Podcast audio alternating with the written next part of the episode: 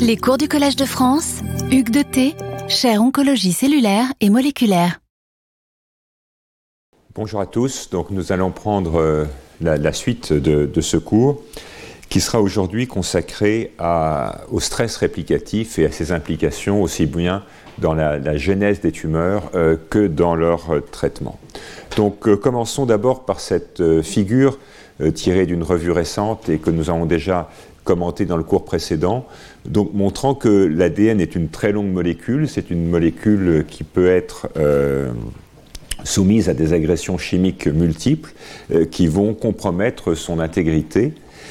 Et donc nous avons rapidement, la semaine dernière, évoqué des lésions bien connues comme les dimères de pyrimidine qui sont liées aux UV, les erreurs de réplication avec le mismatch repair, très important aussi les adduits protéines ADN qui sont en particulier causés, induits par un certain nombre de traitements anticancéreux, les liaisons interbrins qui peuvent être induites par des alkylants, les anomalies des bases et leur oxydation, et puis nous avons beaucoup parlé des cassures simples brins et des cassures double brins, et vous rappelez que les cassures simples brins sont relativement banales finalement, il peut y en avoir quelques dizaines de milliers par cellule et par jour.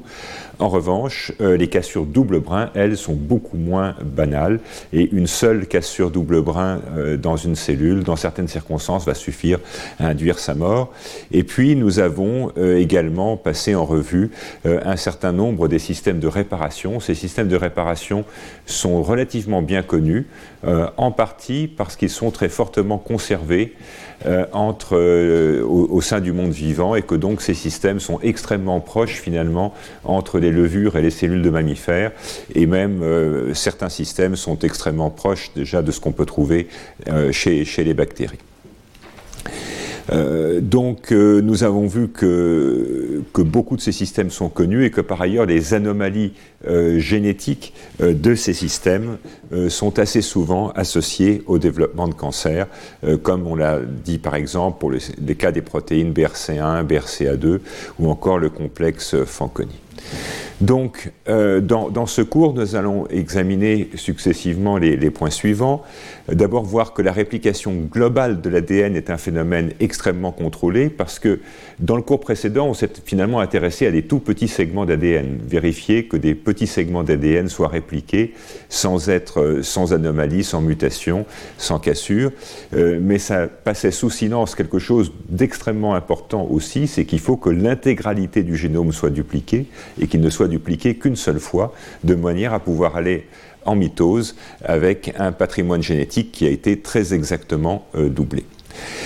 Et on verra que tous les obstacles à la réplication vont être capables d'induire du stress réplicatif.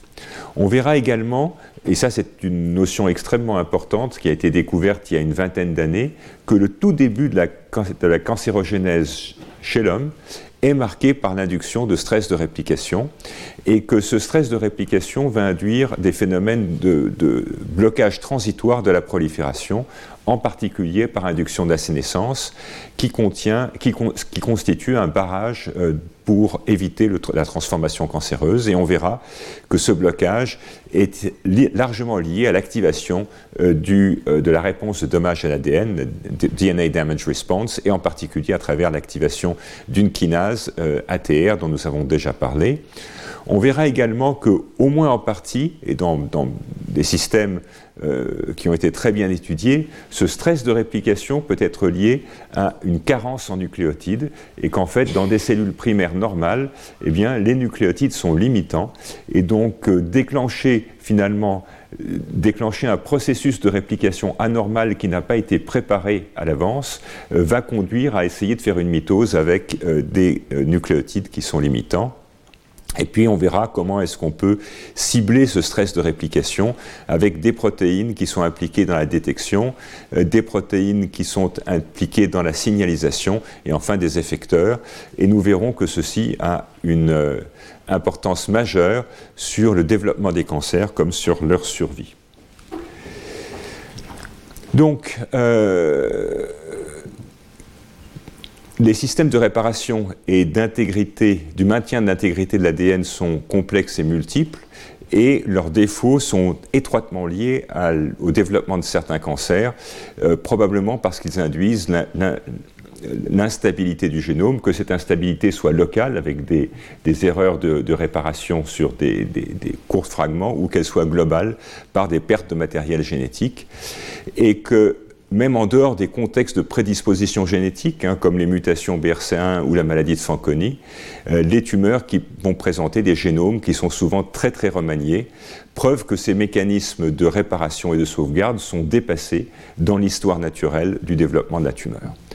La perte de fonction de P53, dont on va reparler un peu plus loin dans ce cours, est très liée à l'aneuploïdie et au karyotype complexe, et en particulier dans les leucémies, où ça a été très bien étudié. On sait qu'un génome leucémique très remanié, ou ce qu'on appelle les génomes à karyotype complexe, sont une signature cytologique de cette perte de fonction de P53.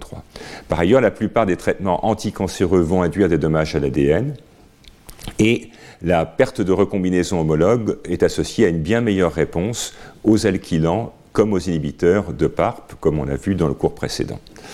Et enfin, dans le cours précédent, nous avons vu que la création d'adduits d'ADN protéines est l'une des bases de la chimiothérapie, avec des médicaments très différents, ce qui laisse entrevoir déjà certains mécanismes communs qui n'étaient pas du tout imaginés il y a 20 ans, unifiant l'activité de ces composés. Alors, comment peut-on contrôler la réplication globale du génome? Donc, comme je le disais à l'instant, indépendamment des erreurs ponctuelles, la réplication du génome est soumise à une régulation globale qui est très stringente et très complexe, car son défaut va conduire à des pertes génomiques, des anomalies de chromosomes et l'aneuploïdie, qui constituent finalement l'évolution terminale de très nombreux cancers. Et l'objectif central de ce processus de réplication du génome, c'est que l'ensemble du génome soit répliqué, mais qu'il soit répliqué une seule fois. Et ceci donc va être régulé entre autres par un mécanisme de définition des origines de réplication et de régulation des origines de réplication dont on parlera un petit peu dans ce cours et puis plus encore dans le cours suivant sur Schlafen 11.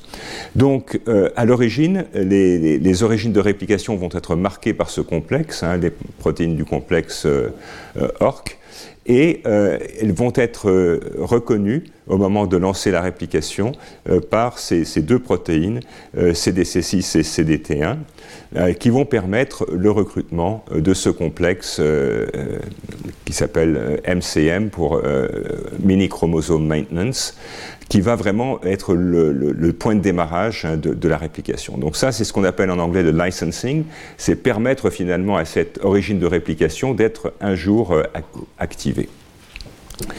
Le deuxième phénomène va s'accompagner de changements induits entre autres par la dissociation de CDC6 et de CDT1 et puis l'action de kinases comme les CDK, qui vont permettre ensuite, sur cette origine qui a été activée finalement, de recruter le complexe qui va permettre le recrutement ensuite des polymérases. Et donc ça, c'est ce qu'on appelle en anglais « firing », donc la mise à feu.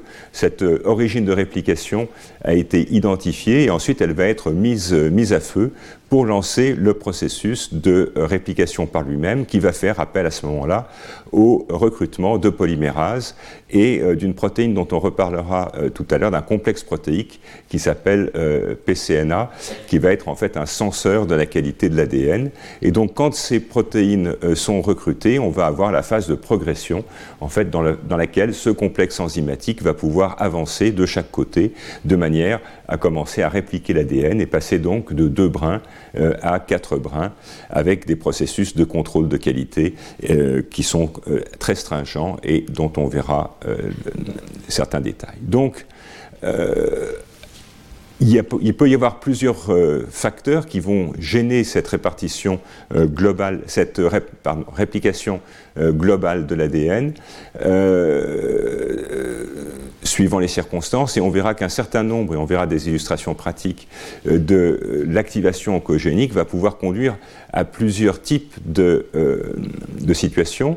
Une situation où on ne va pas pouvoir définir prémarquer finalement ses origines de réplication, et donc elles vont rester silencieuses. Et ceci va bien sûr conduire à des grands fragments d'ADN qui n'auront pas été répliqués. Et ces grands fragments d'ADN non répliqués, si la cellule progresse en mitose, vont bien sûr être à l'origine de cassures de cette macromolécule d'information. Mais il peut y avoir la situation inverse, où au fond, du fait de mauvaise régulation entre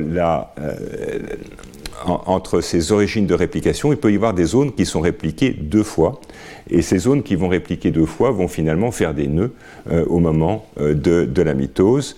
Il peut y avoir également des activations d'origine trop proches et trop tôt qui peuvent conduire à des blocages des fourches de réplication parce qu'elles sont trop proches les unes des autres. Et puis il peut y avoir des obstacles, là encore, qui vont bloquer la progression de ces fourches de réplication et conduire à des situations dans lesquelles on va avoir des zones non répliquées ou des zones qui vont potentiellement faire des nœuds. On verra également que l'activation oncogénique peut induire des radicaux oxygénés, des reactive oxygen species, qui vont eux-mêmes en plus induire des dommages chimiques à la molécule d'ADN. Alors, cette dérégulation des origines de réplication est souvent observée dans les tumeurs, et c'est une des sources du stress réplicatif, et on verra au moins certains des mécanismes par lesquels le choix de ces origines de réplication peut être contrôlé. Et chez la souris, il a été modélisé par la déplétion du complexe protéique MCM2,7, cette dérégulation donc, qui va conduire à une déplétion, à une raréfaction des origines de réplication. Cette raréfaction des origines de réplication va conduire à de l'instabilité génétique, et au fur et à mesure que la souris vieillit, on va avoir développement de tumeurs simplement du fait de mauvais choix de ces origines de réplication. Il peut également y avoir des réplications inappropriées, ré-réplication donc avant la division cellulaire, et ça c'est régulé par la surexpression ou l'activation du complexe CDT1, CDC6.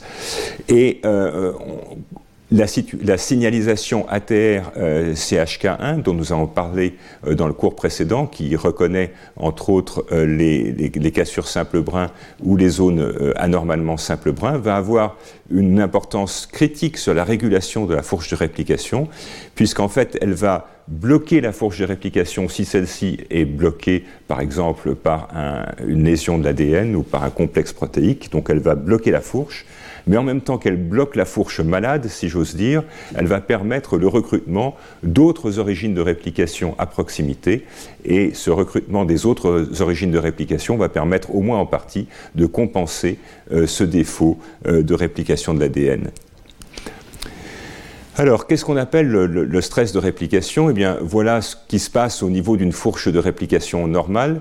Vous avez donc les deux brins qui vont être séparés, et puis le complexe, ces complexes dont on a parlé, MCM2,7, PCNA et la polymérase, vont permettre la synthèse du deuxième brin, soit continu dans un sens, ou en fragments, avec les fragments d'Okazaki sur l'autre sens, ceci nécessitant bien sûr la présence de nucléotides en abondance et l'absence de lésions, ces lésions étant reconnues par PCNA ou par le complexe MCM7. Et donc, ça c'est la situation normale quand tout va bien, mais il peut y avoir des situations qu'on appelle les réplisomes découplés, dans lesquelles on va avoir un obstacle, par exemple une lésion à l'ADN, et cette lésion de l'ADN va empêcher la polymérase de progresser, et ceci va donc créer localement une zone d'ADN simple brun, et cette zone d'ADN simple brun va être tout de suite décorée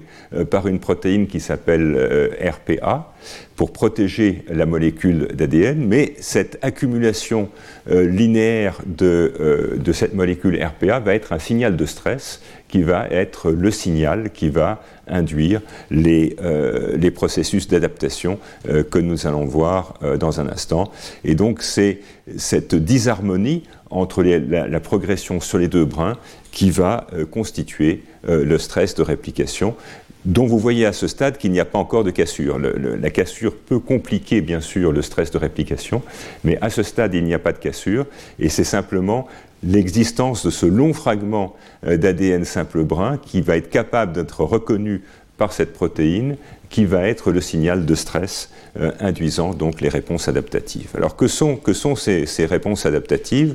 Donc là vous avez une autre représentation de la même situation hein, avec la polymérase qui avance sur un brin et sur l'autre, le complexe qu'on a vu tout à l'heure, et puis ce grand fragment d'ADN simple brin qui va être reconnu et décoré par la protéine RPA1.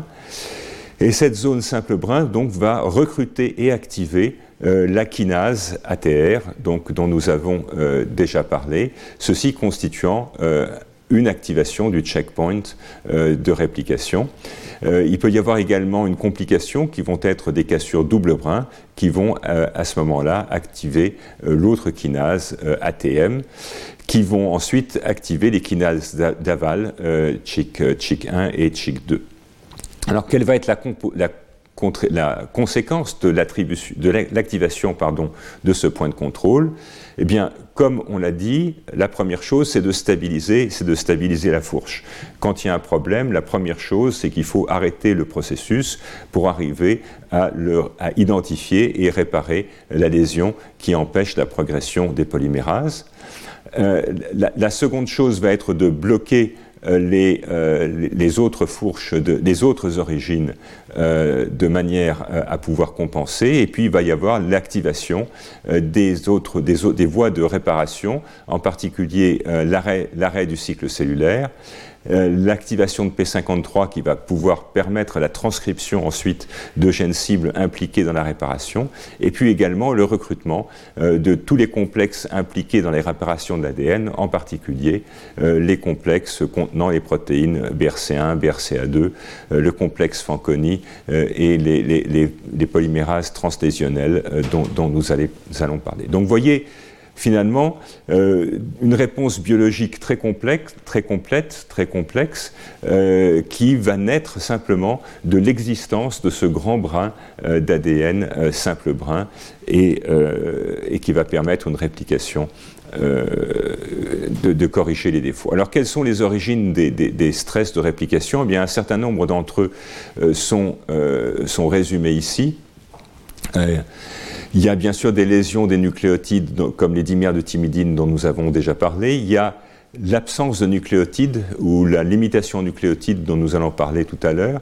Des zones pour lesquelles les origines de réplication sont très éloignées et donc pour lesquelles il va y avoir des cassures liées simplement à la distance entre les deux origines de réplication, ce qu'on appelle des sites fragiles, l'incorporation de nucléotides anormaux et en particulier de ribonucléotides, ce qui peut se passer dans certaines circonstances, en particulier quand il y a une déplétion en thymidine, des structures secondaires comme en particulier déchets quadruplexes ou d'autres types de structures, les longs fragments de DNA répétés qui vont être à l'origine du patinage de la polymérase dont nous avons parlé dans le cours précédent, et puis également ce qu'on appelle des air loops dans lesquels il va y avoir association non pas ADN-ADN, mais il va y avoir création d'hybrides ARN-ADN qui vont être des structures de déstabilisation de cette molécule d'ADN.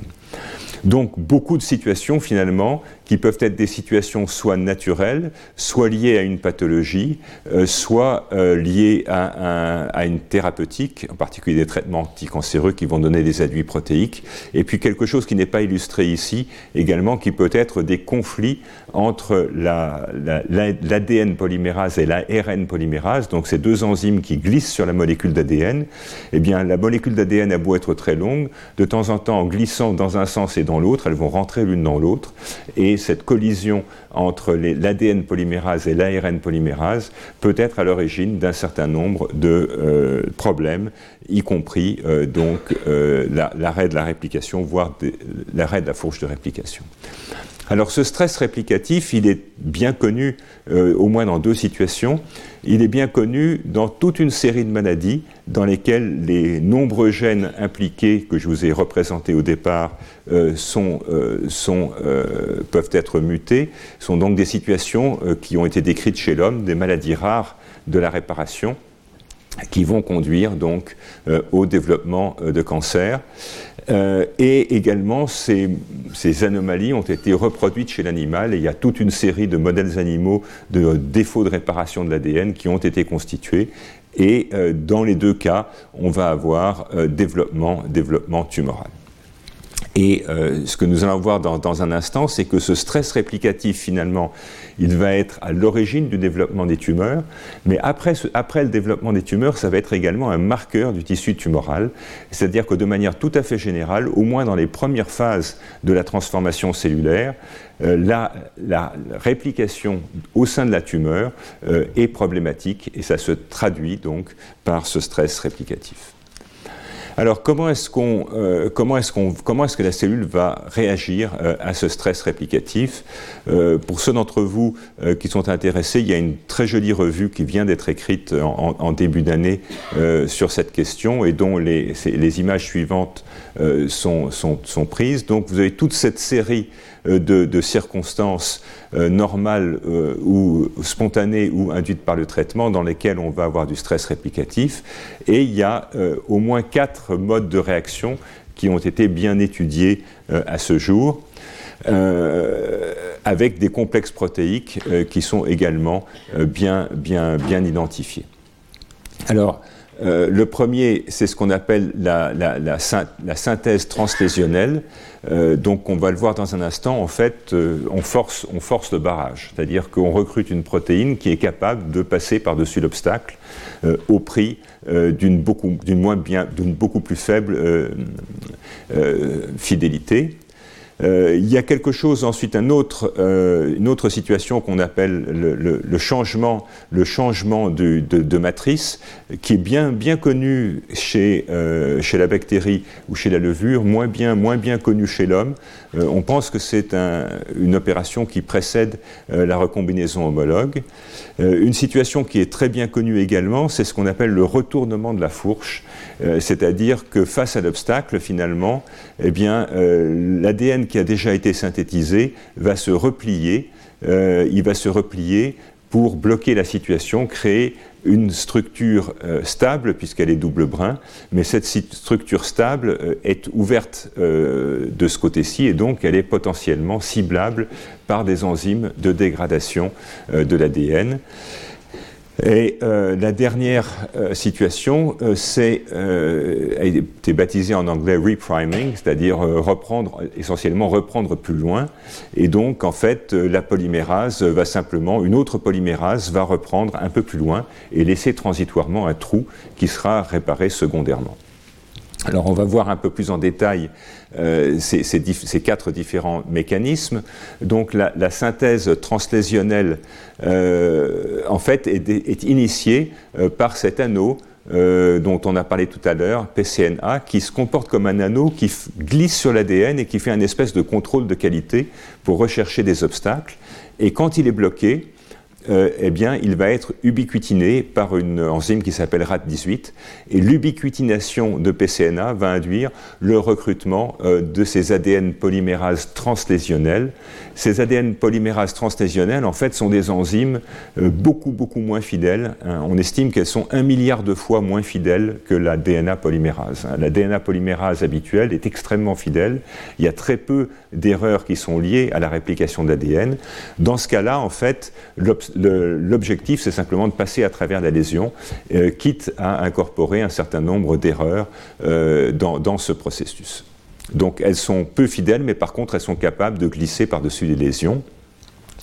Et ce que l'on sait par des expériences récentes d'inactivation de ces polymérases translésionnelles chez la souris, c'est que si on inactive ces polymérases translésionnelles, eh bien, on va avoir un développement de tumeur, ce qui veut dire donc que ce processus se passe de manière spontanée, et que de manière spontanée, il évite probablement des complications plus graves qui pourraient être des cassures ou autres. Alors le template switching, il est également lié à des modifications post-traductionnelles sur PCNA, une autre forme en fait de polyubiquitination sur PCNA, et à ce moment-là, donc on va avoir le recrutement d'autres types d'enzymes qui vont préparer la recombinaison homologue. Parlons maintenant des deux derniers points, le renversement de fourche et la réinitiation. Donc le retournement de la fourche est un moyen essentiellement de la stabiliser et d'éviter ce qu'on appelle l'effondrement de la fourche, parce que l'effondrement de la fourche de réplication va permettre des cassures double brin, dont vous savez qu'elles sont tout à fait redoutables, et donc ce retournement transitoire de la fourche donne en fait le temps de réparer les lésions d'aval, et par exemple va donner le temps d'exciser et de réparer cet obstacle. Mais il faut éviter, pendant que la fourche est retournée, qu'elle ne soit dégradée. Et on sait qu'il y a des enzymes comme le complexe MRE11 ou l'exonucléase 1 qui sont capables en fait de digérer en partie ces fourches retournées. Et ceci évidemment va conduire à des modifications d'informations génétiques. On connaît un petit peu les mécanismes de retournement de fourche. Donc comment est-ce que cette fourche étant retournée, on va pouvoir la remettre dans le bon sens pour reprendre la synthèse. Ils sont étudiés, ils sont complexes et on sait qu'ils impliquent des protéines comme XRCC1 dont on a parlé dans le cours la semaine dernière et qui est impliqué dans la réparation des cassures double brin. Et puis le dernier mode donc, de réparation, c'est la réinitiation, le repriming. Et donc c'est une autre polymérase en fait qui va reprendre derrière la lésion, en laissant donc à la fin une zone simple brin qui va être réparée par des mécanismes indépendants. Néanmoins, ces zones simples brins vont constituer un facteur de sensibilité majeur aux inhibiteurs de PARP, comme on le verra plus bas. Et une chose que l'on sait, mais qui n'est pas entièrement caractérisée encore, c'est que le choix entre ces différents mécanismes va dépendre du type de cellule et aussi de la phase du cycle cellulaire. Les mécanismes de réparation en S ne sont pas les mêmes que les mécanismes de réparation en phase G1. Alors, comme vous l'avez compris, le succès clinique des inhibiteurs de PARP dont on a parlé dans le cours précédent, en particulier dans les formes héréditaires de cancer de l'ovaire, a déclenché une énorme activité de recherche d'inhibiteurs autour de la réparation de ces lésions à l'ADN. Et donc cette diapositive vous montre ces différents mécanismes dont on a parlé, différentes protéines qui sont impliquées dans ces mécanismes, et donc les médicaments qui ont été dérivés en fait de la compréhension de ces mécanismes. Alors ceux qui sont représentés en vert sont ceux pour lesquels il y a déjà des essais cliniques chez l'homme, et donc on en parlera. Il y a des inhibiteurs des checkpoints majeurs dont on a parlé, ATR, CHK1, ATM, CHK2 et la DNA-PK, et également des inhibiteurs des cyclines qui contrôlent le cycle cellulaire. Donc ça, ce sont des médicaments qui sont déjà utilisés chez l'homme et pour lesquels on cherche à définir les meilleures indications, c'est-à-dire les meilleures maladies, et puis les meilleures combinaisons, parce que vous verrez qu'un certain nombre d'entre eux sont principalement actifs en combinaison. Mais il y en a d'autres donc, pour lesquels on en est qu'aux phases précliniques, qui sont représentés en bleu, comme les inhibiteurs du BC13 ou de REV1, donc des médicaments pour lesquels on a une preuve in vivo de l'activité thérapeutique.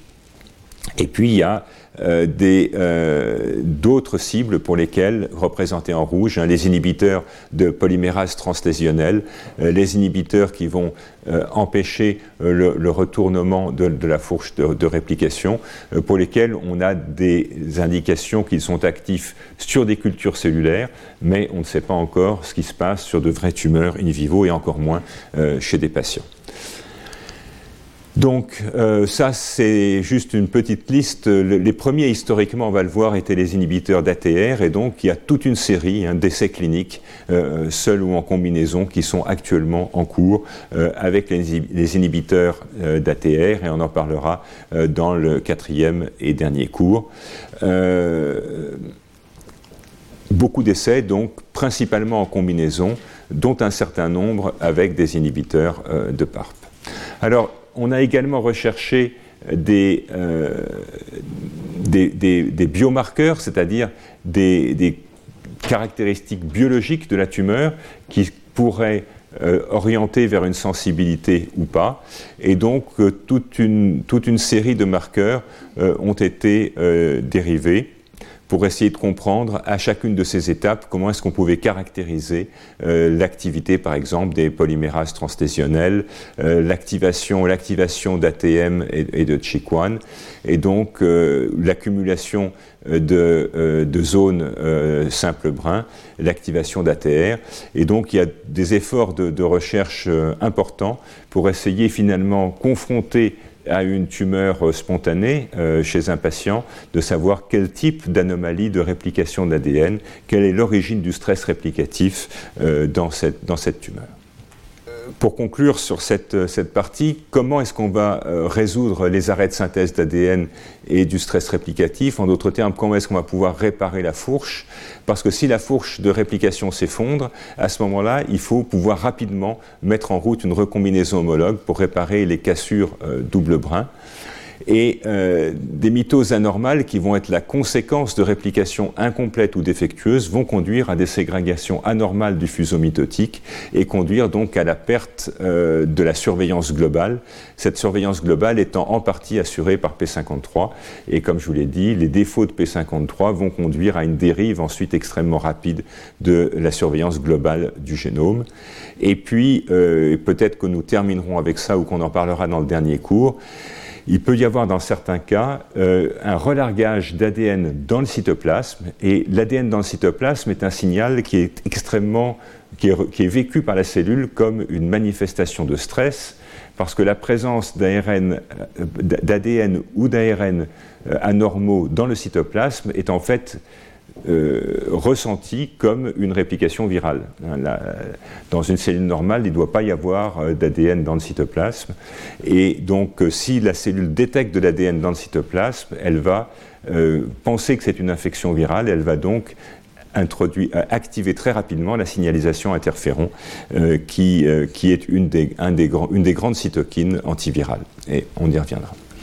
Alors, après ces considérations sur la réplication, le stress réplicatif, je voudrais maintenant vous présenter quelques données obtenues il y a une vingtaine d'années et qui ont été extrêmement importantes dans la compréhension en fait, des mécanismes naturels de cancérisation chez l'homme, avec la compréhension qu'en fait la synthèse d'ADN dans une cellule cancéreuse n'est pas une synthèse normale.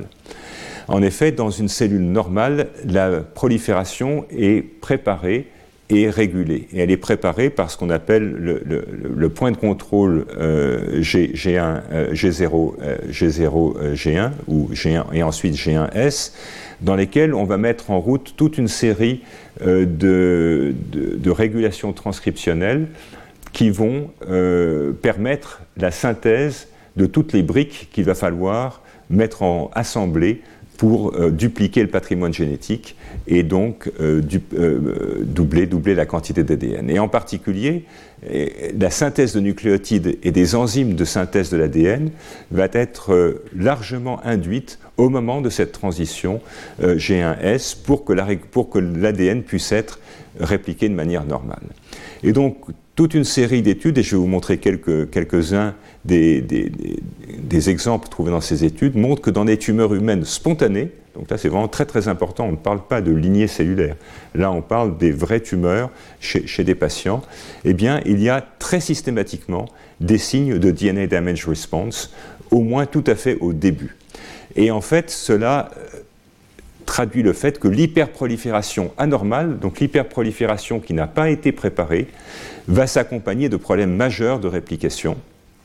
Et ces problèmes majeurs de réplication, en fait, vont constituer un obstacle majeur à la poursuite de la cancérogénèse. En d'autres termes, ces problèmes de réplication vont mettre en route des processus de contrôle qui vont bloquer, à travers l'activation de la DNA Damage Response, la progression cellulaire, la progression de la tumeur, en partie, on va le voir, par l'induction de la sénescence.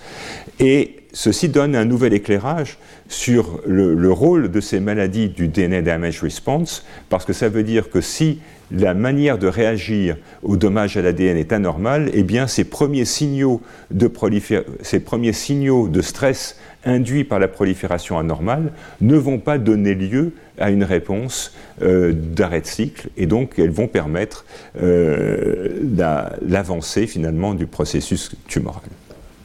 Donc l'activation du DDR dès les tout premiers stades de la transformation cellulaire va traduire du stress de réplication, et comme on le verra, ces effets peuvent être bloqués par l'extinction ou par l'inhibition des kinases comme ATR ou ATM, et en l'absence d'inhibition de ces kinases ATR ou ATM, on va avoir de la sénescence par activation de P53. Et donc, au moins au début de la maladie, il va y avoir cette différence fondamentale entre les cellules normales et les cellules cancéreuses, et cette différence fondamentale entre la réplication de l'ADN dans des cellules normales et des cellules cancéreuses pourrait être l'un des aspects, l'une des bases biologiques de l'index thérapeutique qu'il peut y avoir avec des anticancéreux. Alors voilà les données publiées dans Nature il y a un peu moins de 20 ans, qui montrent donc qu'ils vont regarder l'expression d'un certain nombre des protéines du DNA Damage Response. Et je vous rappelle que ces protéines, donc, elles sont présentes toujours de manière constitutive, mais par contre, lorsqu'elles sont activées, elles vont être phosphorylées. Et donc, ce que ces auteurs avaient pu mettre au point et utiliser, ce sont des anticorps qui vont reconnaître de manière très spécifique les formes phosphorylées et donc actives de la protéine. Et ils ont donc comparé dans des tissus normaux, et là de mémoire il s'agit ici de tumeurs de vessie, des tumeurs qu'on appelle in situ, donc des tumeurs qui viennent de naître, qui sont toutes petites, et puis des tumeurs ensuite qui vont progresser en taille, qu'on appelle des tumeurs de stade 1 ou stade 2. Ils vont regarder la présence de la protéine, et donc par exemple ici avec CHK2, vous voyez que la protéine elle est présente dans tous les noyaux cellulaires, et donc chaque cellule va être marquée par l'anticorps. Mais si on regarde maintenant la forme activée de la protéine, la forme phosphorylée de la protéine, grâce à des anticorps phosphospécifiques, eh bien vous voyez que dans les tissus normaux, la protéine n'est pas activée, et qu'en revanche, dès le tout début de la transformation cellulaire, au stade de tumeur in situ, on va avoir une très forte activation de CHK2. Alors si on regarde la kinase d'amont, ATM, eh bien c'est exactement la même chose. Vous voyez que la protéine ATM est présente partout. En revanche, si on regarde la forme active parce que phosphorylée, eh bien vous voyez qu'il n'y a rien dans les tissus normaux, et qu'en revanche, on va avoir dès les tout premiers stades de la transformation présence de cette protéine phosphorylée. Et finalement, si on regarde P53, c'est la même chose. Vous voyez, pratiquement pas de P53 phosphorylée dans les tissus normaux, et par contre, une activation tout à fait claire dès les premiers stades de la transformation. Le marqueur universel de dommage à l'ADN, qu'on appelle gamma H2AX, qui est une histone phosphorylée, eh bien vous voyez que là aussi, aucun dommage à l'ADN dans les tissus normaux. Pourquoi ? Parce que la réplication de ce tissu normal, elle est bien préparée, elle se présente dans de bonnes conditions, où il y a à la fois des nucléotides et les protéines qui permettent la réparation. Et vous voyez que, encore une fois, dès ce stade de tumeur in situ, majeur dégâts dans l'ADN. Donc, au moment de la naissance de ces tumeurs, on va avoir des phénomènes de dégâts à l'ADN qui vont bien sûr ensuite perdurer et se retrouver à tous les stades de la transformation. Alors une chose importante, c'est de regarder ce marqueur qui s'appelle Ki67, qui est un marqueur en fait de prolifération. Et ce que vous pouvez voir, c'est que finalement, la prolifération, elle n'arrive que très tard. Et qu'au tout début, il n'y a pas plus de prolifération dans les tissus normaux que dans le cancer in situ. Et ceci est lié à la mise en route donc de ce DNA Damage Response qui va bloquer le cycle cellulaire. Et le cycle cellulaire étant bloqué, on ne va pas avoir d'expression forte de Ki67. Pour ça, il faut attendre l'évolution de la tumeur.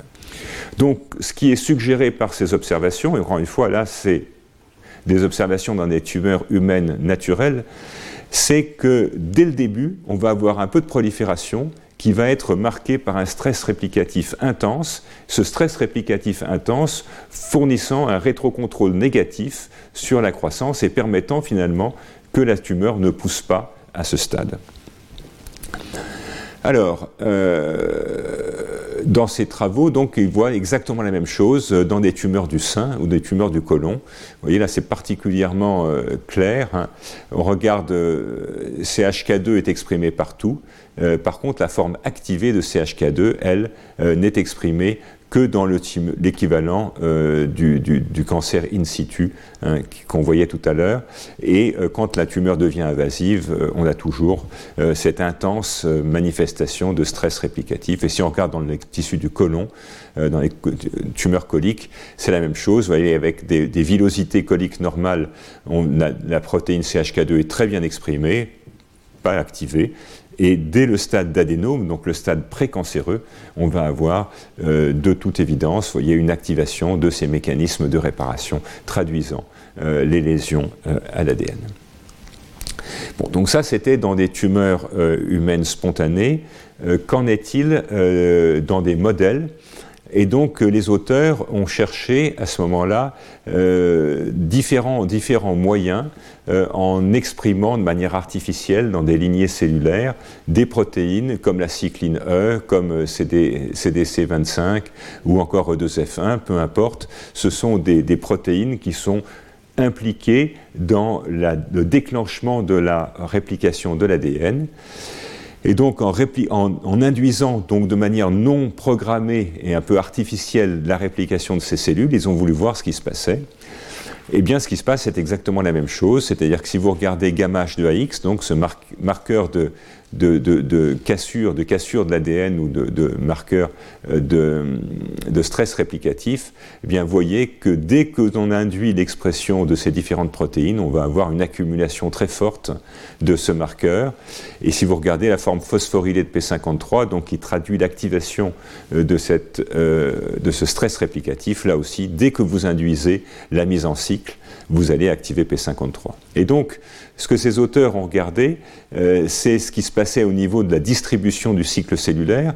Et donc, sur ces représentations, vous avez, dans des conditions normales, donc ça, ce sont des cellules qui poussent, hein, mais qui n'ont pas été stressées par l'induction de ces voies de réplication. Eh bien, vous voyez des cellules en G1, ici, ce grand pic, les cellules qui sont en phase S, en synthèse d'ADN, et puis la phase G2, prémitotique, qui est là. Et ce que vous voyez, c'est que dans ces expériences, dès quelques jours, vous allez avoir un blocage en G2. Ce blocage en G2 traduisant l'incapacité, en fait, à répliquer, à diviser des chromosomes, parce que ces chromosomes sont en fait anormaux. Et donc, cette anormalité est sentie, captée par la cellule qui va donc bloquer la mitose. Et si vous attendez plus longtemps, vous voyez que vous avez toujours ce blocage en phase G2M, hein, qui est tout à fait manifeste et spectaculaire par rapport aux conditions normales. Et puis vous voyez apparaître des cellules qui ont un patrimoine génétique qui a été doublé, donc ce qu'on appelle des cellules tétraploïdes, donc qui n'ont pas réussi à se diviser, donc pour lesquelles la quantité de matériel génétique a considérablement augmenté. Donc ça, c'était évidemment une indication extrêmement forte que cette mise en cycle anormale allait s'accompagner de stress réplicatif. Et puis, d'autres auteurs qui ont publié dans le même numéro de Nature, maintenant, ont été encore plus loin, et plutôt que de passer dans des lignées cellulaires, ils ont été directement chez l'animal, et ils ont appliqué des concentration très élevée de facteurs de croissance pour induire une croissance anormale dans un épithélium ici. Et ce que vous voyez, c'est qu'en réponse à cette application de facteurs de croissance, vous allez avoir là aussi du stress réplicatif qui va apparaître avec expression de la forme phosphorylée de CHK2, activation de P53. Et dans ce cas-là, in vivo, ils arrivent jusqu'à la mort cellulaire avec des cellules qui deviennent tunnels positifs. Alors, comment est-ce qu'on peut objectiver ces anomalies de réplication ? Eh bien, ceci vous est représenté ici de manière tout à fait frappante dans des cellules des fibroblastes humains primaires dans lesquelles on a exprimé un oncogène activé. Ici, il s'agit de l'oncogène RAS, hein, une forme extrêmement agressive de l'oncogène qui est muté dans la plupart des tumeurs du tube digestif ou du poumon. Et ce que vous voyez, c'est que dans ces cellules normales, il va y avoir toujours les deux par hybridation in situ, on va pouvoir voir les deux locus, hein, par exemple la lamine, la bêta-globine, et ici un locus centromérique en vert. Vous voyez donc, il y a toujours, on travaille toujours par paire. Et en réponse à l'activation de RAS, vous voyez que maintenant on va avoir beaucoup plus, on va avoir 4 locus x2, c'est-à-dire qu'il y a eu dans ce cas-là une surréplication. C'est la situation que je vous montrais au départ, c'est-à-dire que plutôt que d'être dupliqué une fois en préparation de la mitose, chaque locus a été répliqué deux fois, et donc on a 4 tâches sur ces hybridations in situ, alors que des locus centromériques, eux, n'ont pas été répliqués. Et ceci donc traduit finalement la situation dont on avait parlé au début, pour laquelle la réplication étant mal régulée, on va avoir une surréplication et générer donc des anomalies chromosomiques à la fin. Et ce sont ces anomalies qui sont bien sûr responsables du blocage du cycle en phase G2M. Et donc, ceci a conduit les auteurs à proposer ce modèle, hein, dans lequel l'activation d'oncogènes dans une cellule, encore une fois, normale, hein, au départ, va induire une réplication non programmée. Cette réplication non programmée, qui n'est pas préparée, va conduire à des dommages à l'ADN ou à la création de structures de réplication anormales, comme la double réplication d'un locus, activer les deux kinases ATR CHK1 ou ATM CHK2, induire des dommages à l'ADN avec gammage de AX, comme on l'a vu, et ceci va activer ensuite P53. Et donc ce mécanisme, en fait, constitue une première ligne de défense contre la transformation, puisque vous comprenez que c'est un système qui est autobloquant finalement. On va avoir une activation d'oncogène qui normalement devrait lancer la croissance, et le résultat de cette activation oncogénique, en fait, paradoxalement, c'est d'activer P53 et d'arrêter le cycle. C'est donc un mécanisme de protection extrêmement important, extrêmement puissant, qui va expliquer le faible nombre de transformations sur la vie d'un individu. Alors, ce que vous comprenez aussi facilement, c'est qu'au fond, si on est dans une situation dans laquelle n'importe lequel de ces effecteurs est anormal, si vous avez des mutations d'ATM, si vous avez des mutations de P53, évidemment, cette première ligne de défense va être perdue, et donc on va passer à ce moment-là directement de l'activation oncogénique à la progression tumorale, et c'est probablement comme ça que ces maladies du stress réplicatif vont prédisposer au cancer, parce qu'elles ne vont pas permettre le blocage de la prolifération. Alors, que se passe-t-il exactement en aval de cette prolifération anormale ? Eh bien, ceci a été abordé expérimentalement avec, dans des lignées de fibroblastes humains primaires qu'on appelle les MRC5, et dans lesquelles on va transduire des virus, des oncogènes puissants par des transferts de viraux, par exemple l'oncogène MOS, et vous voyez que quand vous activez l'oncogène MOS, vous allez activer les cascades de kinases cytoplasmiques, les ERK, vous allez activer le cycle, vous allez activer massivement aussi les réponses à l'ADN avec gamma H2AX, vous allez activer phospho-CHK2, vous allez activer P53, et à la fin, vous allez activer la protéine P21 qui va être responsable de l'arrêt du cycle.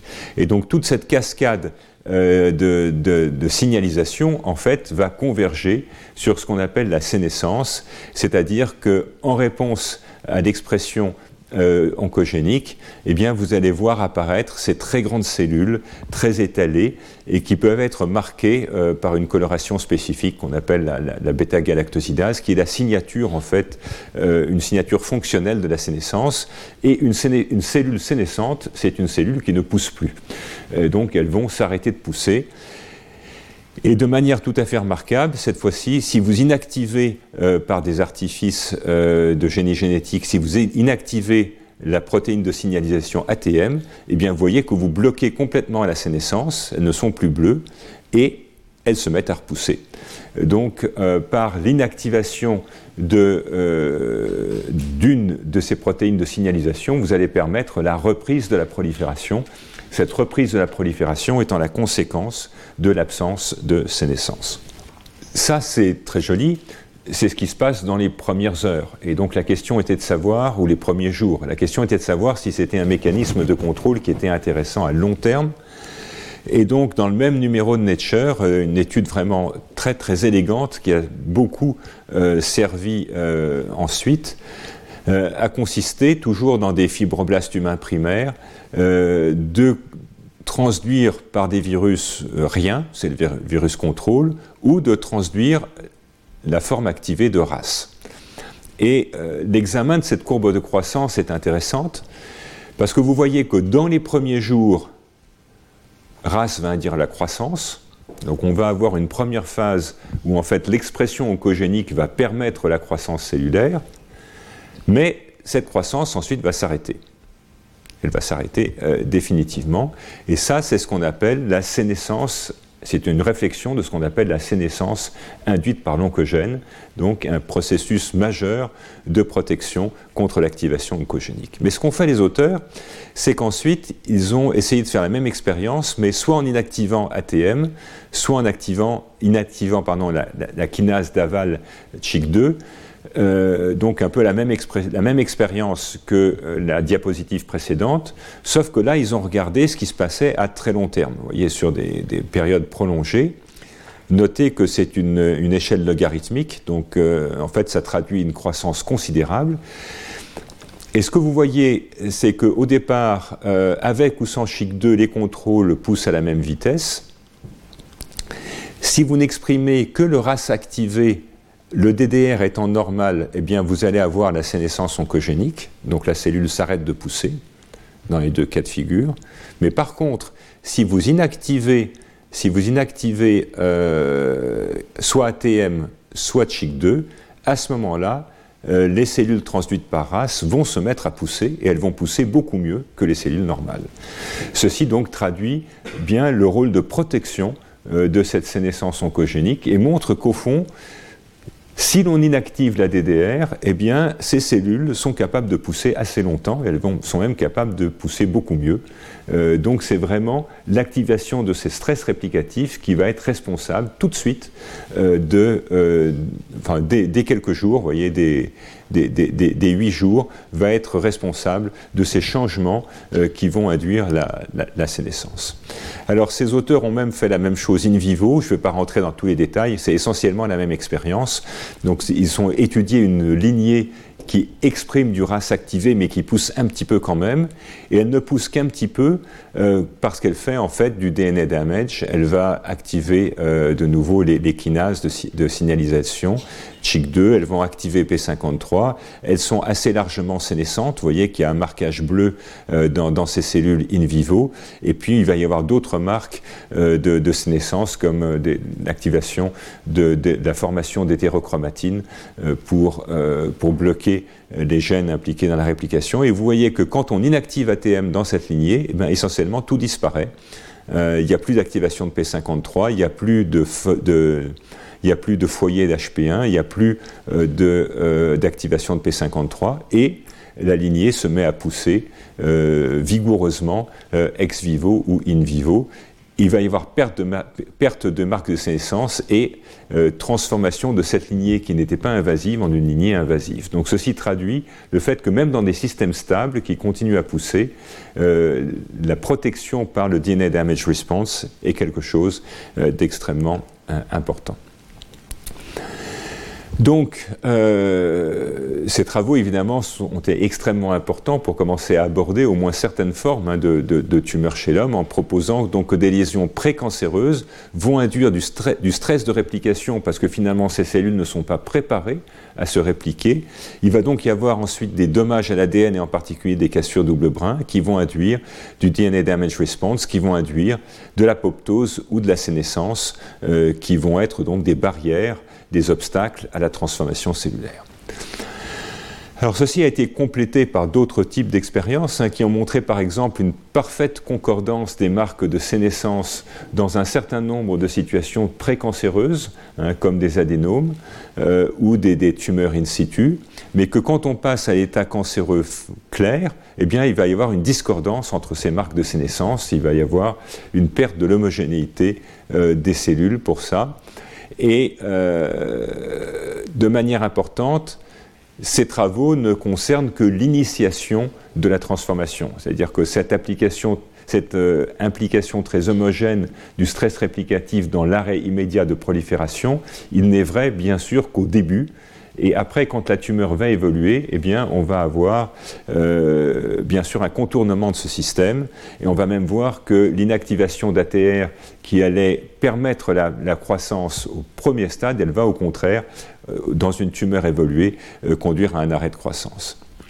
Et donc, toujours dans cette perspective d'essayer de comprendre l'index thérapeutique entre la chimiothérapie qui va différencier les cellules normales des cellules anormales, évidemment, ce stress réplicatif pourrait être une des différences fondamentales entre les tissus sains et les tissus transformés, expliquant donc la meilleure sensibilité des cellules transformées à certains agents de chimiothérapie.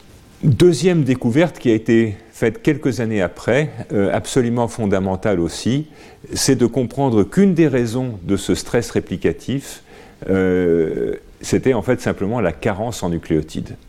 Et donc ceci est très bien résumé par ces deux schémas de cette publication qui a eu un énorme impact, en disant que quand on a finalement une induction de la croissance par un facteur de croissance, par exemple, ce facteur de croissance va se fixer à son récepteur, il va induire toute une signalisation d'aval, et cette signalisation d'aval va préparer la réplication de l'ADN. Elle va donc permettre une croissance harmonieuse parce qu'il y a tout ce qu'il faut, il y aura des nucléotides, il y aura des enzymes, il y aura des polymérases, et ceci va donc permettre à la réplication de se faire sans dommage. A l'inverse, si finalement on court-circuite ce programme, s'il n'y a pas de facteur de croissance, si toutes ces voies de préparation à la biosynthèse ne sont pas présentes et qu'on induit un stimulus oncogénique extrêmement puissant, comme par exemple les inducteurs directs du cycle cellulaire dont on a parlé tout à l'heure, on va induire ce programme de réplication dans une cellule qui n'est pas préparée, et n'étant pas préparée, en fait, elle va répliquer son ADN de manière anormale, aberrante, ce qui va induire donc ce stress. Donc le modèle qui a été utilisé dans cette publication, ce sont des fibroblastes humains primaires et un oncogène bien connu qui est un oncogène viral, l'oncogène E6 du virus, du papillomavirus, qui est une protéine qui va conduire à une mise en cycle massive et immédiate.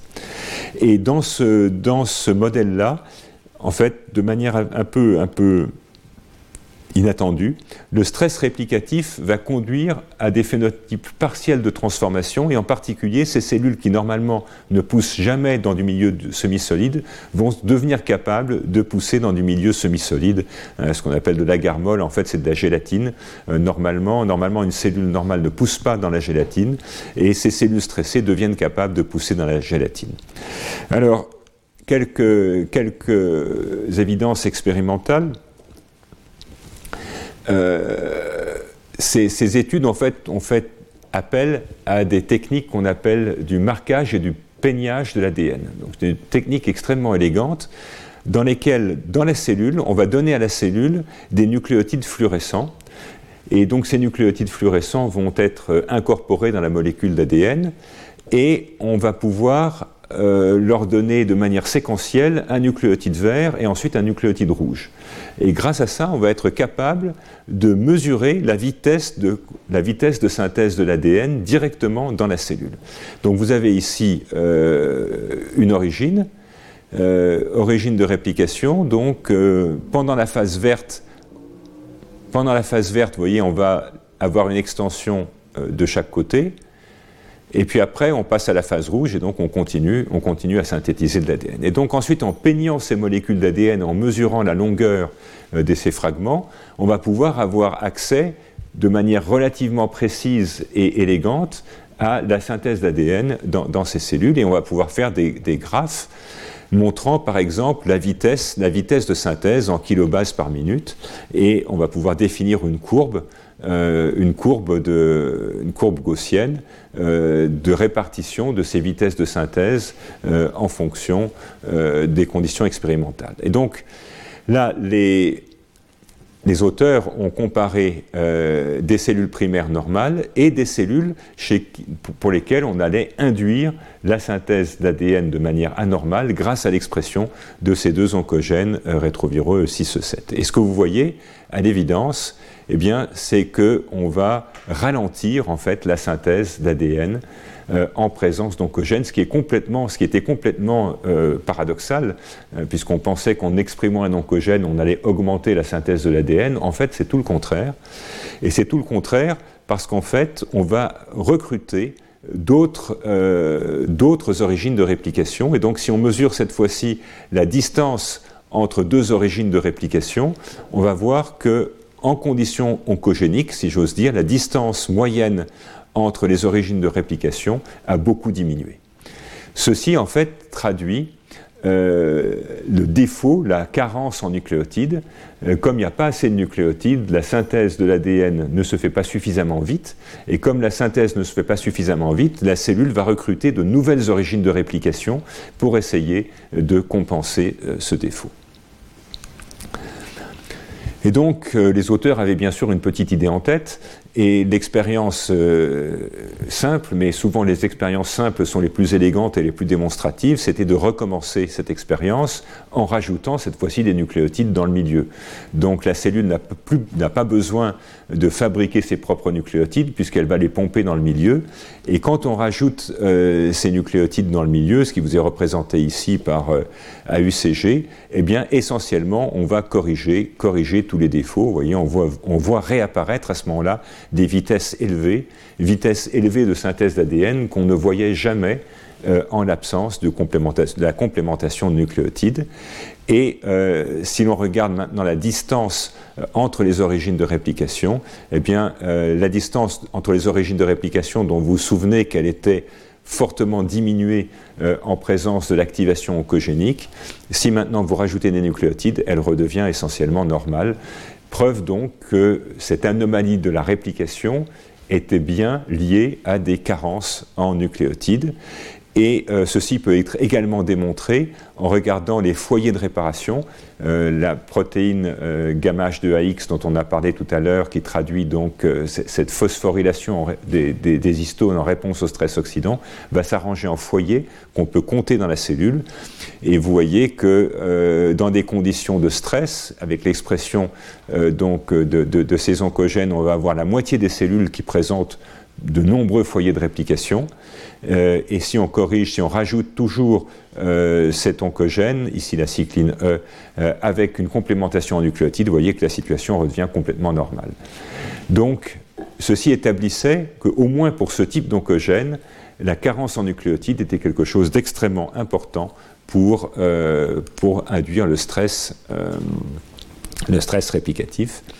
Et si on mesure maintenant les nombres des colonies, donc, qui vont traduire la capacité de ces cellules à pousser dans de la gélatine, ce que normalement elles ne font pratiquement jamais. En réponse à l'activation oncogénique, elles vont devenir capables de le faire, et si on rajoute des nucléotides, elles vont perdre cette capacité. Donc c'est tout à fait paradoxal, vous voyez, puisqu'en rajoutant finalement un oncogène et des nucléotides, elles vont perdre en quelque sorte un caractère transformé. Alors, de quoi pourrait venir tout ça ? Eh bien, les auteurs ont eu une très bonne idée qui était qu'au fond, en aval de la signalisation par des facteurs de croissance, il y a une protéine essentielle qui s'appelle MYC. Cette protéine MYC est un facteur de transcription qui va activer un très très grand nombre de gènes impliqués dans le métabolisme. En fait, MYC, c'est l'un des accélérateurs universels de la croissance, et cet effet d'accélérateur universel de la croissance passe en grande partie par le contrôle transcriptionnel de tous les gènes du métabolisme pour faire fabriquer plus de protéines, plus de nucléotides, plus d'acides gras, plus de membranes. Et donc, ils ont cherché à savoir, au fond, si cette compensation par les nucléotides, on pouvait la mimer par la surexpression de MYC. Et la réponse, c'est oui. Si vous mesurez maintenant dans la cellule la concentration des nucléotides, vous voyez que si on exprime les oncogènes E6, E7, la concentration de nucléotides va s'effondrer, ce sont les barres noires. Et si maintenant vous rajoutez à cet oncogène un deuxième oncogène, MYC, eh bien on va récupérer les niveaux corrects de nucléotides, parce que par son activité transcriptionnelle, MYC a permis la fabrication d'enzymes qui vont se mettre à fabriquer de manière extrêmement abondante ces nucléotides qui sont les briques essentielles de la synthèse de l'ADN. Et donc, en fait, paradoxalement, en rajoutant MYC, vous n'allez plus avoir de foyer de réparation et vous allez récupérer une vitesse de synthèse des polymérases sur l'ADN qui va se traduire par un décalage de la courbe, vous voyez, qui va revenir vers une courbe normale, parce que en exprimant MYC, en plus de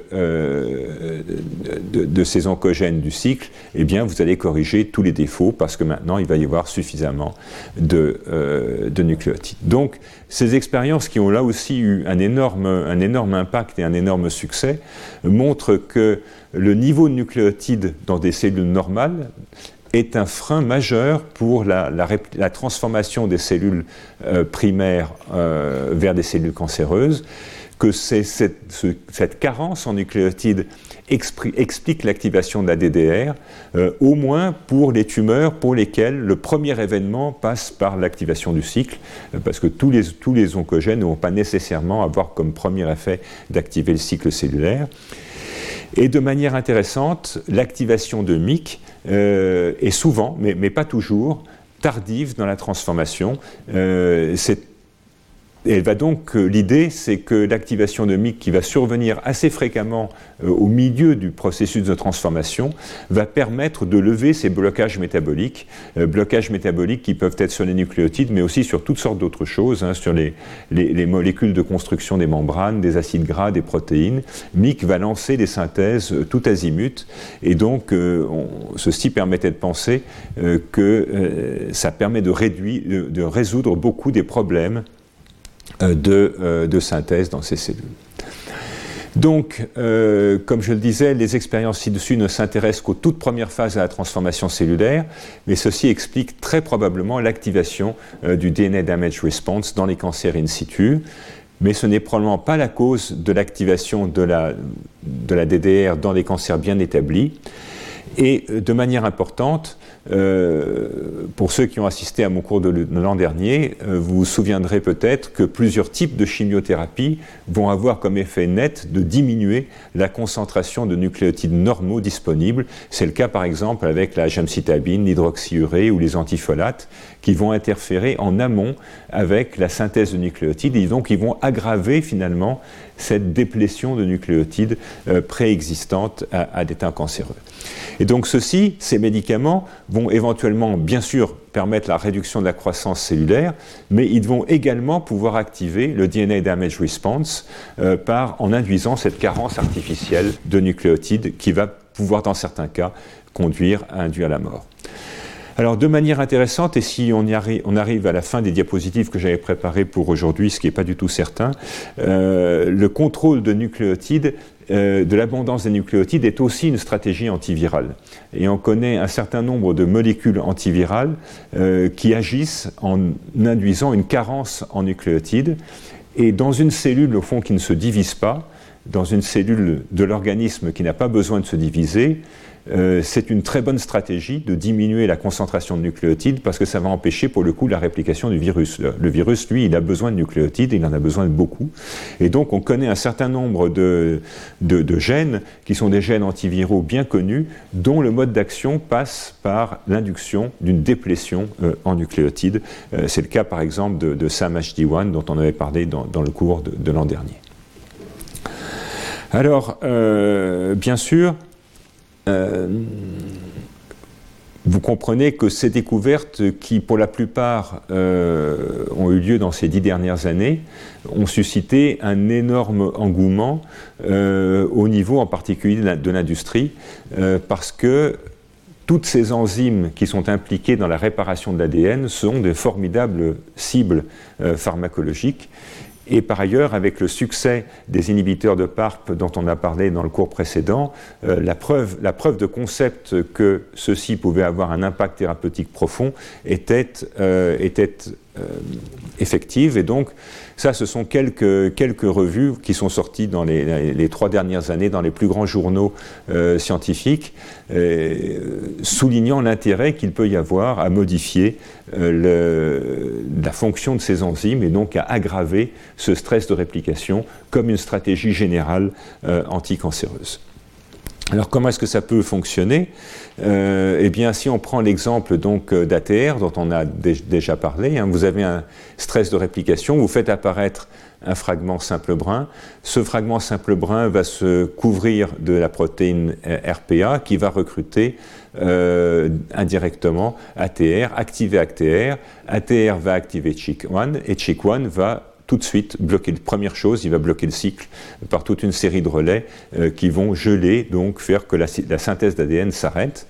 Et puis il va y avoir d'autres effets pour moduler l'abondance des oxynucléotides, recruter d'autres origines de réplication, essayer de geler la fourche pour pas que la fourche se casse, et puis recruter toutes les enzymes de réparation de l'ADN pour pouvoir permettre la réparation. Donc, de manière intéressante, l'inhibition de cette cascade de kinase, et on va voir une illustration tout à l'heure, a un effet thérapeutique au moins transitoire dans des cancers bien établis. Ce qui est tout à fait intéressant parce que vous avez vu tout à l'heure que quand on active la première activation oncogénique, finalement, l'inhibition d'ATR participe à la survie et à la croissance. Donc, quand on est tout à fait au début de l'histoire de la maladie, ATR protège. Mais par contre, quand on est dans une tumeur bien établie, on va voir que l'inhibition d'ATR, en fait, il crée énormément de dommages à l'ADN, et cette création de tous les dommages à l'ADN synchrone va au contraire avoir un effet thérapeutique. Et puis, cette voie contrôlée par l'activation d'ATR, va pouvoir coopérer avec la plupart des traitements anticancéreux en favorisant leur activité. Et donc, il y a eu, ça sont des travaux qui ont commencé il y a une 15aine d'années, énormément d'engouement autour du ciblage d'ATR, parce que, comme je le disais à l'instant, l'extinction d'ATR au début va permettre de circonvenir la sénescence induite par l'expression d'oncogènes et va donc être pro-prolifératif. Mais à l'inverse, l'inhibition brutale d'ATR dans une tumeur bien établie va induire un ouragan de dommages à l'ADN, et cet ouragan de dommages à l'ADN va induire de la mort cellulaire, assez probablement en fait en libérant la prolifération jusqu'à la catastrophe mitotique, c'est-à-dire essayer que la cellule cancéreuse parte en mitose avec un génome extrêmement altéré.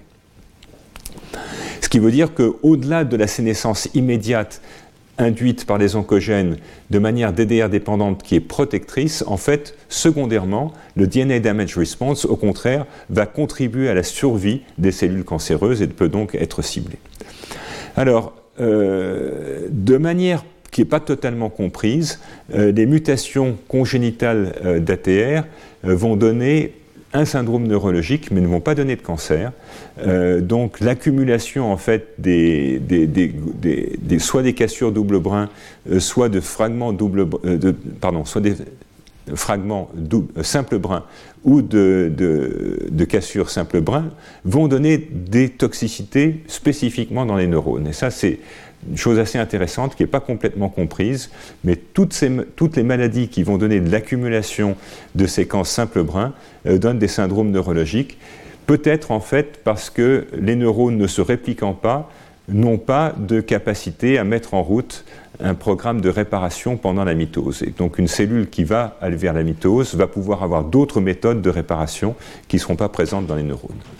Et donc il existe des allèles hypomorphes d'ATR ou de CHK2, et en fait ces allèles hypomorphes vont conduire à une protection contre la carcinogénèse. Alors ceci a été montré dans des expériences publiées dans Nature en 2011, où les auteurs en fait ont croisé des souris avec cet allèle hypomorphe d'ATR. Donc un allèle hypomorphe, ça veut dire une protéine qui ne marche pas bien. Elle n'est pas complètement morte, mais elle ne marche pas bien, donc l'activité est diminuée. Et puis ils les ont croisés avec un modèle classique d'oncogénèse, qui sont des souris dans lesquelles le gène MYC, dont on parlait tout à l'heure, est placé sous la dépendance d'un promoteur fort, et donc on va avoir une expression forte dans les lymphocytes de la protéine MYC qui va donner des espèces de leucémie. Et donc ils constatent plusieurs choses. La première chose, c'est que les souris doublement positives pour ATR et MYC, finalement, elles sont contre-sélectionnées. Elles sont fortement contre-sélectionnées, alors que dans les souris normales, vous voyez, l'expression de MYC ne conduit pas à une diminution du nombre des embryons positifs. En revanche, au niveau des naissances, avec ces doubles transgéniques, on va avoir une contre-sélection, ce qui veut dire qu'en fait, il va y avoir des cellules qui meurent parce qu'elles ne supportent pas d'avoir à la fois MYC et de ne pas avoir ATR. L'idée étant donc que ATR va protéger ces cellules contre la mort induite par l'expression de MYC. Il n'y a pas d'énormes différences au niveau de la survie. C'est compliqué en fait parce que dans ces génotypes, certains vont mourir de cancer, d'autres vont mourir de l'haploinsuffisance, de l'allèle hypomorphe d'ATR. Mais quand on regarde maintenant le développement des tumeurs, vous voyez que là c'est absolument drastique. Chez les souris normales, on va avoir développement de lymphomes et de tumeurs du fait de l'expression de MYC. Et par contre, si on a un allèle hypomorphe d'ATR, eh bien, il ne va pas y avoir de croissance de ces cellules. Et ces cellules, en fait, ne croissent pas parce que dès qu'on exprime la protéine MYC, on va induire des dommages à l'ADN. Et ces dommages à l'ADN, qui sont normalement contrôlés par l'activation d'ATR, mais si l'ATR est hypomorphe, eh ben, on va avoir beaucoup plus de dommages à l'ADN, et ça va se traduire par l'existence de cellules apoptotiques, donc elles vont mourir au fond de l'absence d'ATR. Donc en résumé, un oncogène fort a besoin d'ATR pour pouvoir, in vivo, cette fois-ci, on n'est pas dans des lignées cellulaires, il va avoir besoin d'ATR pour pouvoir survivre, et si la fonction d'ATR est défective, il va conduire à la mort de la cellule. Alors à peu près au même moment, des chimistes ont réussi à synthétiser les premiers inhibiteurs d'ATR, et ces inhibiteurs d'ATR donc vont bloquer en fait la cascade, qui sont des inhibiteurs chimiques. Ces inhibiteurs chimiques d'ATR vont bloquer la cascade d'activation du DNA Damage Response qu'on peut juger ici avec en particulier la phosphorylation de CHK1 ou avec l'activation de la phosphorylation de gamma H2AX que vous pouvez voir ici. Et de manière intéressante et en fait attendue, il y a une synergie extrêmement forte entre des agents qui induisent du dommage à l'ADN, comme le cisplatine dont on a parlé dans le premier cours, et l'inhibition d'ATR. Et donc si on induit du DNA damage et qu'en plus on va inhiber la fonction d'ATR, eh bien on va avoir de la mort immédiate qui va être induite. Et donc ceci a pu être vérifié in vivo, puisque in vivo, dans des modèles de lymphome, l'inhibition d'ATR ou de CHK1 va induire massivement des cassures à l'ADN qui sont jugées ici donc par gamma H2AX ou l'activation de la caspase-3 qui est un signe de la mort. Et donc en aigu cette fois-ci sur des tumeurs bien implantées. On ne parle pas du début de l'initiation de la transformation, mais sur des tumeurs bien implantées in vivo, l'inhibition de ces deux voies biochimiques de protection va conduire à une mort massive. Et l'interprétation de ceci, c'est qu'en fait, il y a un contrôle du cycle cellulaire qui est exercé en permanence, un freinage du cycle cellulaire qui est exercé en permanence par l'activation d'ATR, et si on relâche ce contrôle, eh bien on va avoir une prolifération très rapide anarchique, et cette prolifération anarchique va conduire à une catastrophe mitotique en essayant de faire diviser des chromosomes qui sont très mal répliqués, qui sont mal fichus, et donc ceci va conduire à ce qu'on appelle la catastrophe mitotique, qui s'accompagne bien sûr de la mort. Donc, il y a une efficacité chez la souris à court terme qui est absolument manifeste. Dans le cours 4, on verra qu'en fait, en monothérapie, ces inhibiteurs n'ont pas donné de résultats absolument spectaculaires. Et donc, l'idée, c'est qu'en fait, et il y a beaucoup d'essais cliniques dans ce sens qui ont eu lieu en ce moment, c'est qu'en fait, cette inhibition d'ATR pourrait coopérer avec toutes sortes d'autres molécules déjà bien connues parce qu'elles vont avoir les mêmes cibles, donc des synergies qui sont fondées sur un mécanisme rationnel. Et par exemple, la quantité de nucléotides, eh bien, la quantité de nucléotides disponible va être bloquée par l'inhibition d'ATR par l'intermédiaire du contrôle de la ribonucléotide réductase. D'autres agents, comme la gemcitabine ou le 5-FU, vont avoir les mêmes effets. Et donc, les deux actions qui vont concourir à diminuer la quantité disponible de nucléotides devraient être synergiques. On peut avoir exactement le même raisonnement au niveau de la prise en charge des fourches de réplication, qui va être activée par des agents comme les inhibiteurs de topoisomérase, comme le platine, les inhibiteurs de PARP. Et donc, il y a une synergie possible très forte entre ces deux types d'agents anticancéreux, et on verra dans le dernier cours comment ça se matérialise. Alors, peut-être pour finir, des données pour dire que ce stress réplicatif a permis finalement de donner un nouvel éclairage peut-être sur l'inhibition des PARP. Alors, vous vous souvenez du cours précédent que face à une cassure double brin, il y a plusieurs types de prises en charge. Des prises en charge par non-homologous end-joining, dans lesquelles simplement on raboute les deux morceaux d'ADN cassés et on les colle l'un à l'autre sans chercher à préserver l'information génétique qui était présente au départ, qui se décline sur plusieurs modes différents.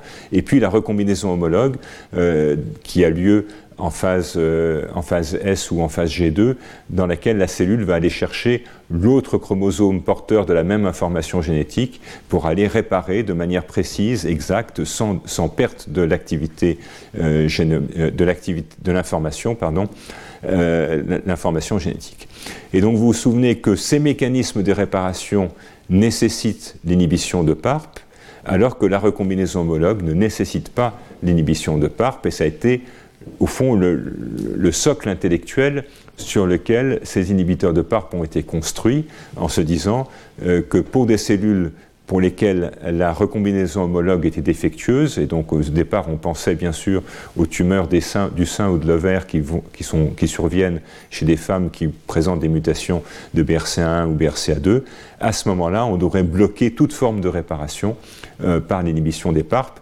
Et d'ailleurs, ce raisonnement a bien fonctionné, puisque ce sont des médicaments tout à fait efficaces dans ce type de pathologie. Néanmoins, des données récentes suggèrent que les inhibiteurs de PARP, peut-être que ça marche aussi quand même quand la recombinaison homologue est normale. Et donc, il a fallu réfléchir un peu plus, puisqu'il y a des données cliniques et des données biologiques qui disent qu'il peut y avoir des effets tout à fait clairs des inhibiteurs de PARP, en dehors du contexte de défaut de la recombinaison homologue.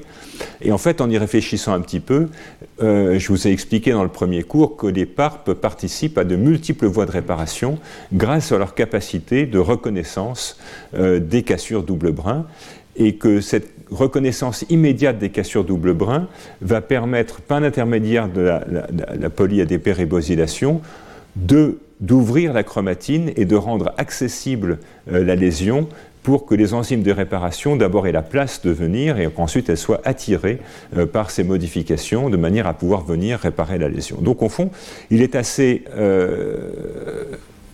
intuitif de penser que les inhibiteurs de PARP vont pouvoir jouer sur beaucoup plus d'autres systèmes que la simple recombinaison homologue. Et par ailleurs, je vous rappelle que la présence, en fonction de tout ce qu'on a dit depuis le début de ce cours, que la présence de zones simples brun étendues est très fortement liée à tous les stress réplicatifs et donc est une caractéristique au fond de la cellule cancéreuse. Et effectivement, des travaux qui sont très récents, vous voyez, ce papier est sorti cette année, montre que la compréhension du mode d'action des PARP est finalement un peu superficielle, qu'on a eu un peu de chance finalement. C'était une très bonne idée de chercher des cellules sans recombinaison homologue, mais il y a probablement d'autres situations dans lesquelles les inhibiteurs de PARP peuvent être importants.